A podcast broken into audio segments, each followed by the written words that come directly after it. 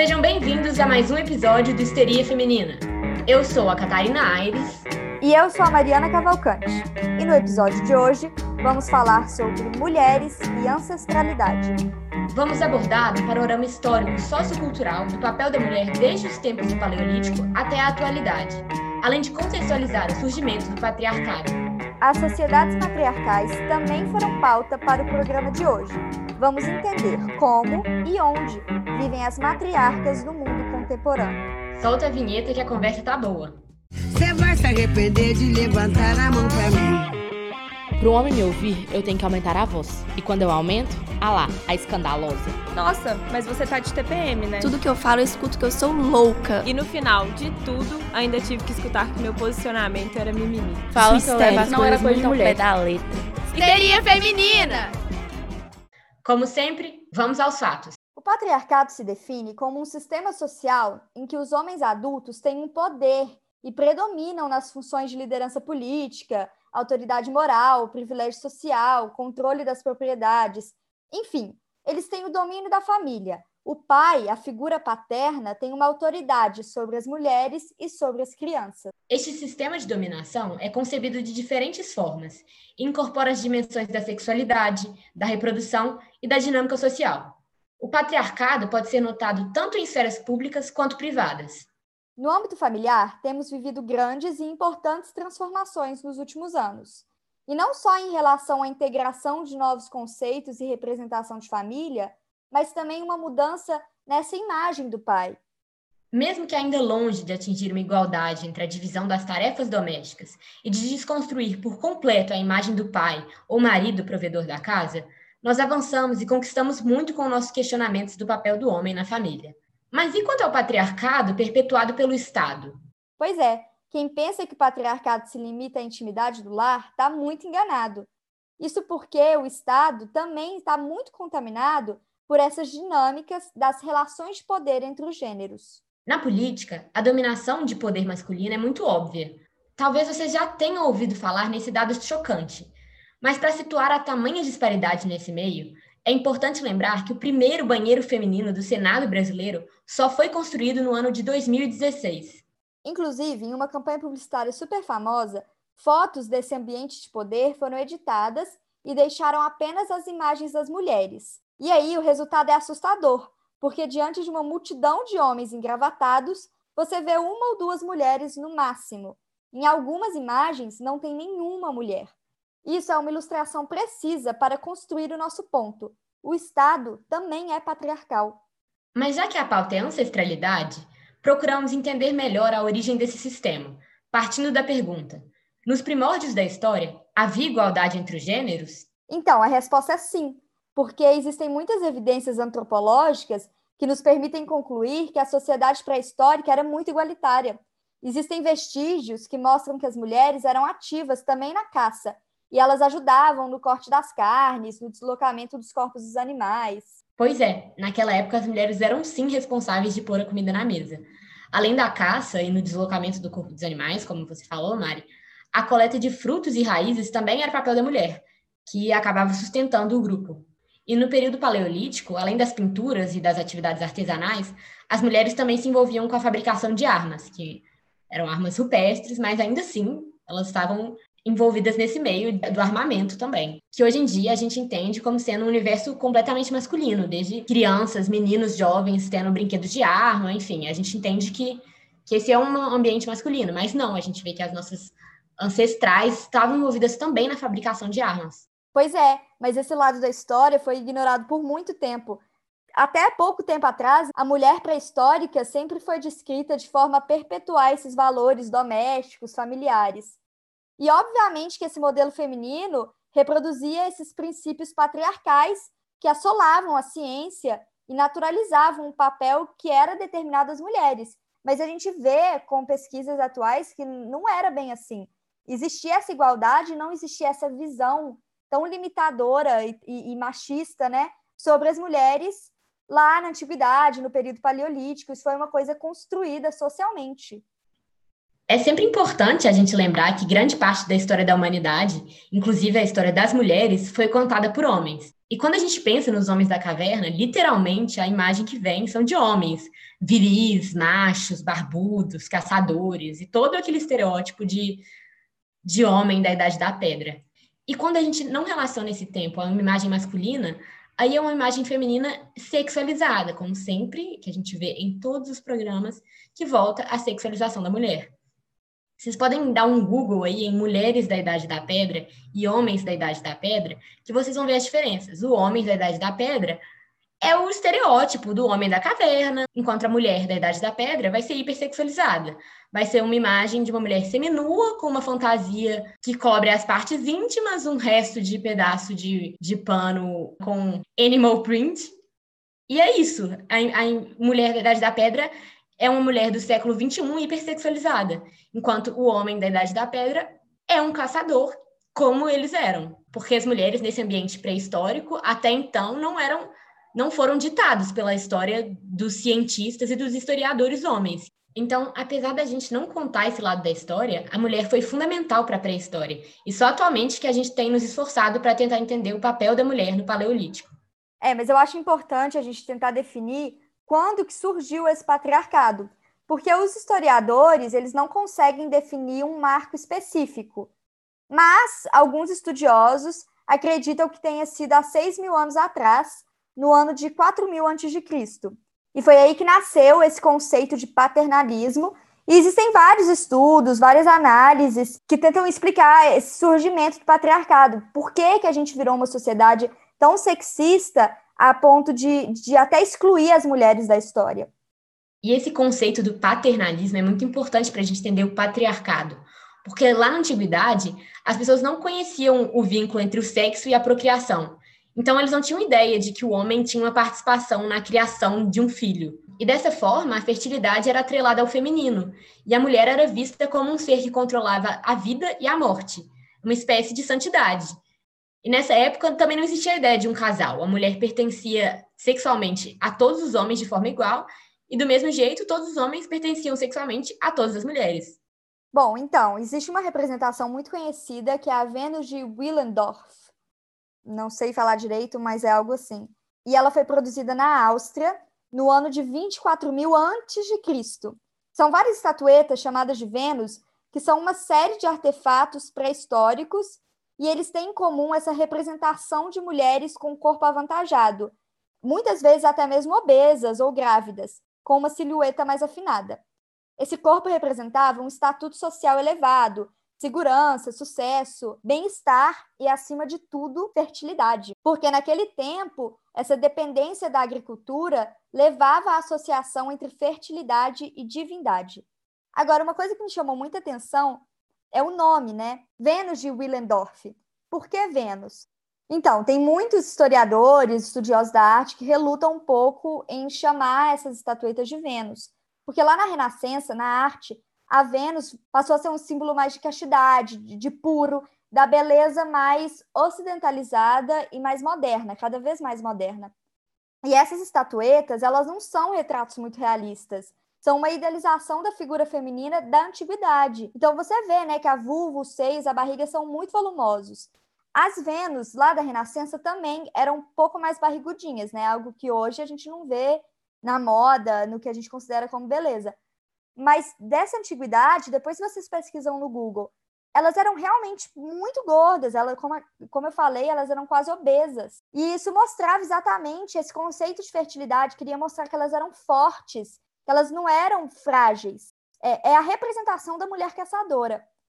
E aí eu queria falar um pouco também da imagem do nascimento de Vênus, que na verdade é uma arte que não tem nada a ver com a antiguidade. Ela foi pintada por Sandro Botticelli entre 1484 e 1485.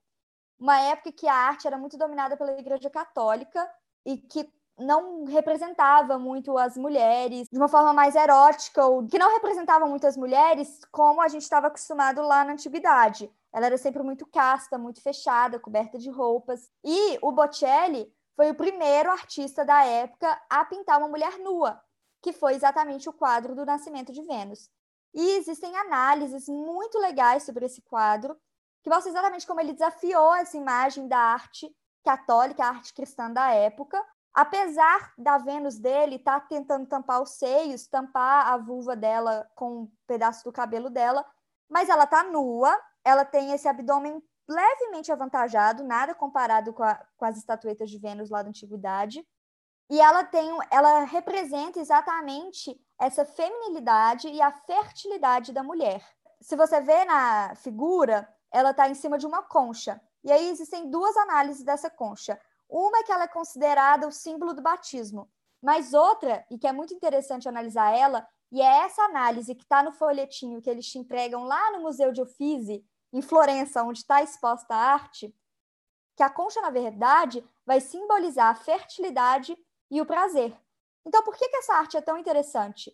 Porque depois de anos se escondendo a mulher, escondendo essa força da feminilidade, da fertilidade feminina, o Botticelli ressurge com isso numa época extremamente machista da Baixa Idade Média, que está representando a mulher como casta, como né, a pecadora, porque a única imagem de uma mulher nua, sem ser essa do Botticelli, da época, é a imagem da Eva. Então, realmente é uma imagem muito revolucionária e que a partir daí a gente foi começando a ver mais dessa imagem da mulher novamente na arte.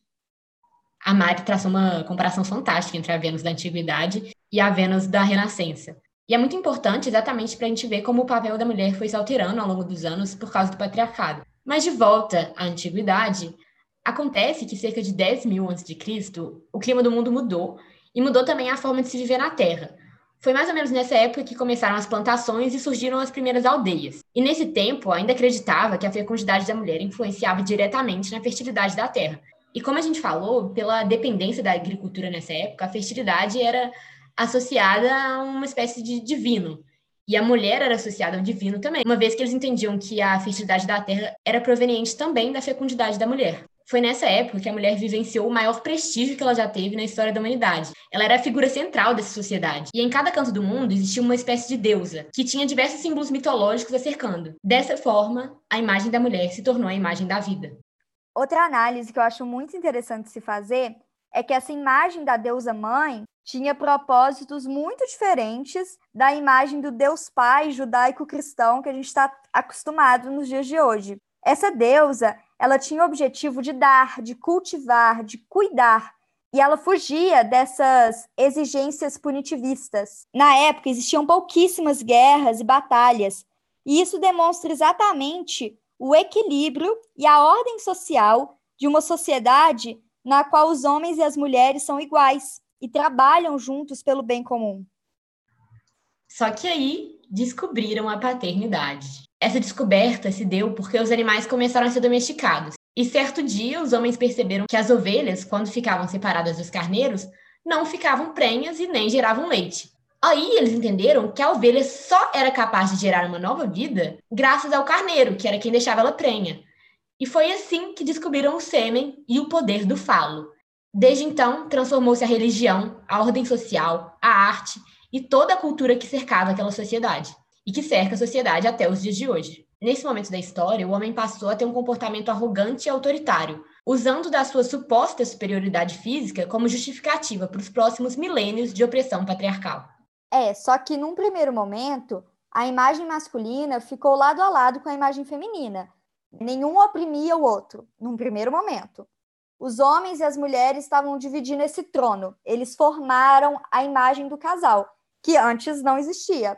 Surge então o culto ao ato físico, sexual e ao erotismo, algo que a gente não encontrava nessas antigas culturas matriarcais.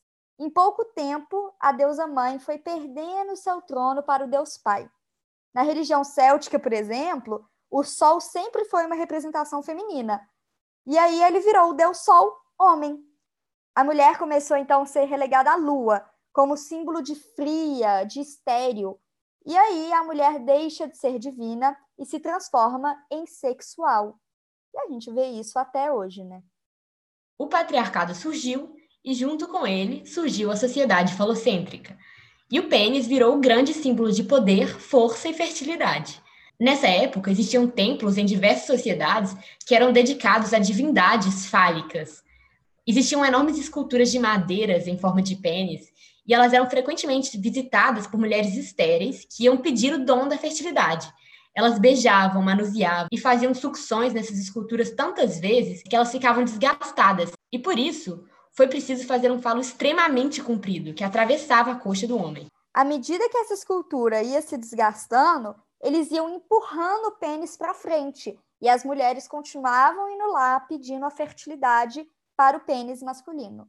Só para se ter ideia da força dessa cultura falocêntrica, até hoje em Londres existe uma comunidade que se reúne para celebrar ritos de adoração ao pênis.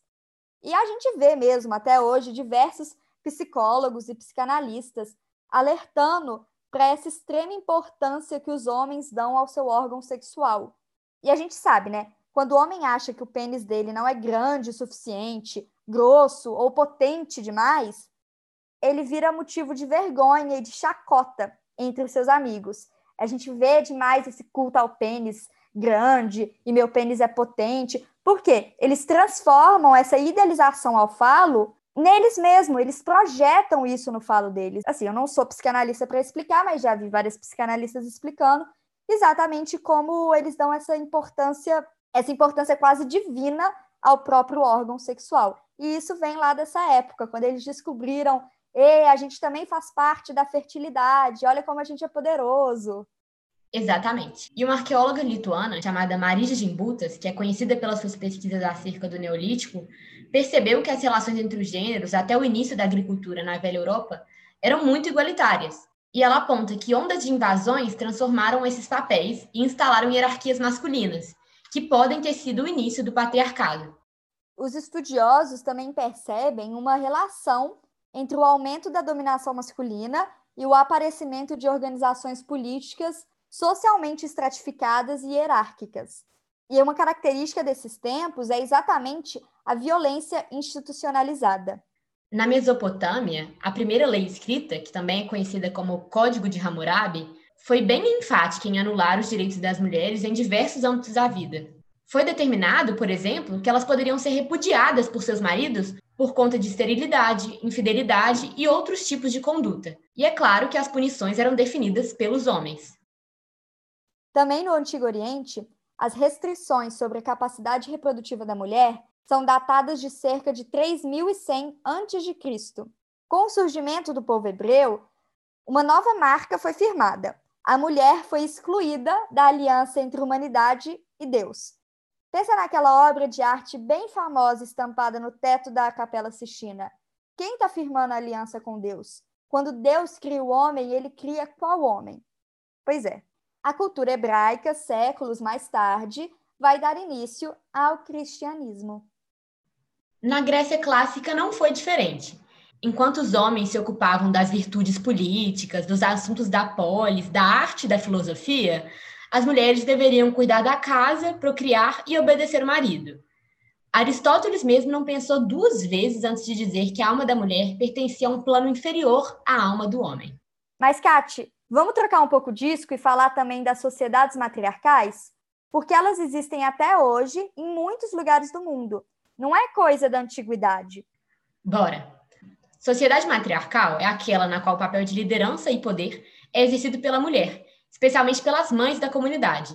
Para escrever esse episódio, eu e a Mari nos baseamos muito nos livros e estudos da Regina Navarro Lins. E ela enfatiza que as sociedades matriarcais não são o oposto das sociedades patriarcais, pelo contrário, as sociedades matriarcais são sociedades igualitárias, mesmo quando as mulheres estão no poder. Isso é, os homens não são oprimidos nessa sociedade, ainda que eles não estejam ocupando cargos de poder. Eu acho muito interessante a gente citar uma parte do livro dela chamado A Cama na Varanda. Inclusive, vale super a pena vocês lerem.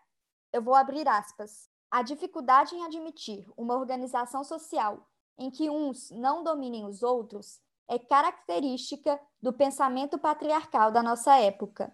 A estrutura pré-patriarcal era igualitária.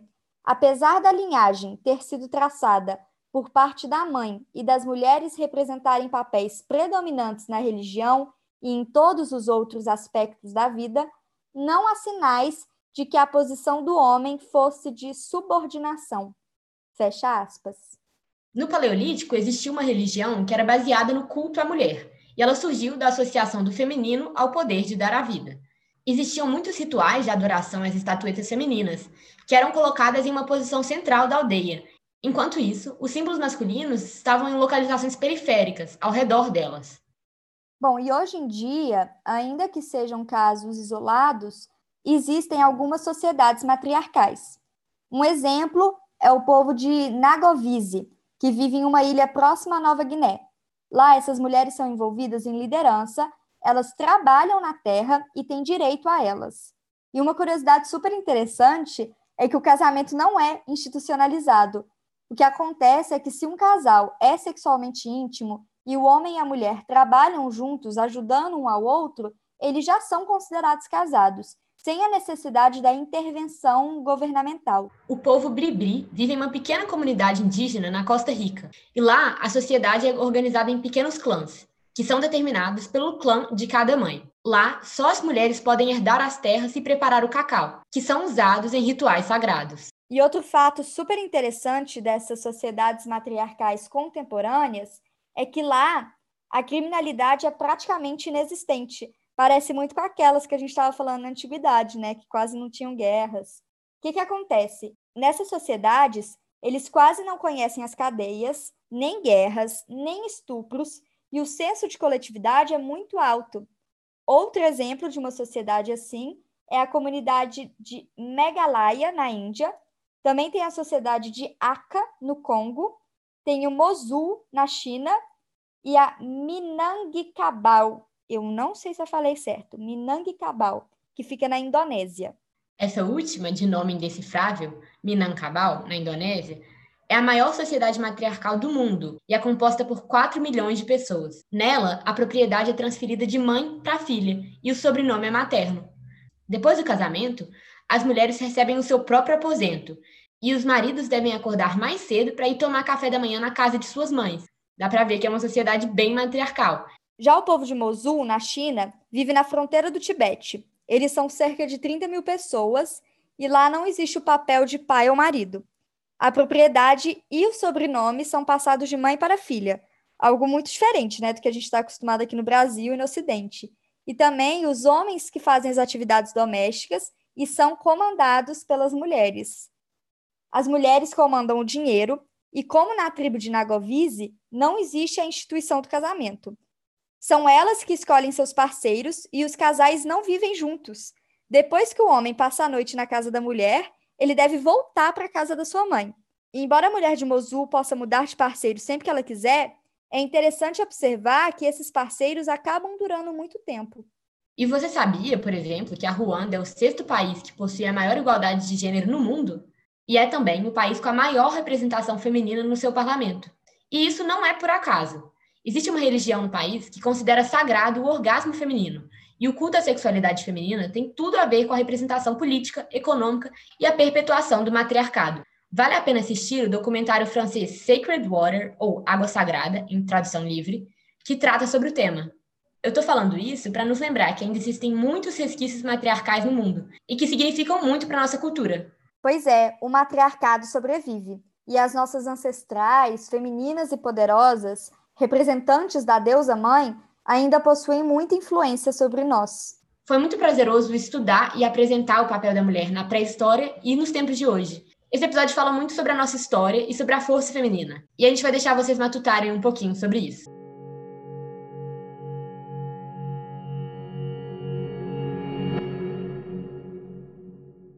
Episódio, a gente quis falar sobre o papel da mulher na pré-história e construir uma linha do tempo do patriarcado. Mas falar de ancestralidade vai muito além disso. E como o próprio feminismo, precisa de recortes étnicos e culturais para promover um debate inclusivo e realista. Por isso, viemos com essa nota para ressaltar as diferenças dentro da ancestralidade feminina. Para ilustrar melhor, eu vou usar os dados do projeto DNA Brasil, que foi lançado em dezembro de 2019 e está fazendo um mapeamento do genoma, ou seja, do material genético da população brasileira. Os resultados desse estudo são horríveis porque eles revelam que o Brasil é uma nação que foi gerada a partir de estupros de mulheres negras e indígenas por homens brancos europeus. Foram analisados o DNA de voluntários de todo o país, desde comunidades ribeirinhas na Amazônia até moradores das grandes capitais. E os dados mostram que a herança da maior parte da população brasileira é a seguinte: os cromossomos Y, que vieram dos homens, são majoritariamente de homens brancos europeus. Já o DNA feminino, das antepassadas da maioria da população brasileira, são de mulheres africanas e indígenas. Essa herança, claramente, foi na base de muita violência. O estupro de mulheres negras e indígenas escravizadas era o padrão. E além disso, os homens africanos e indígenas foram apagados. A tradução desses dados é o seguinte: o colonialismo de um lado dizimou e do outro estuprou a população negra.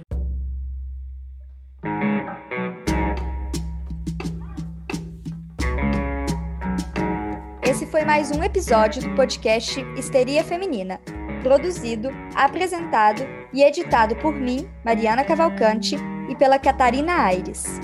Se você tem alguma dúvida, crítica ou sugestão, fala com a gente pelo nosso e-mail histeriafeminina.cast@gmail.com. E não esqueça de nos seguir no nosso Instagram, histeriacast. Tem muito conteúdo bacana por lá. Muito obrigada por nos ouvir e até a próxima!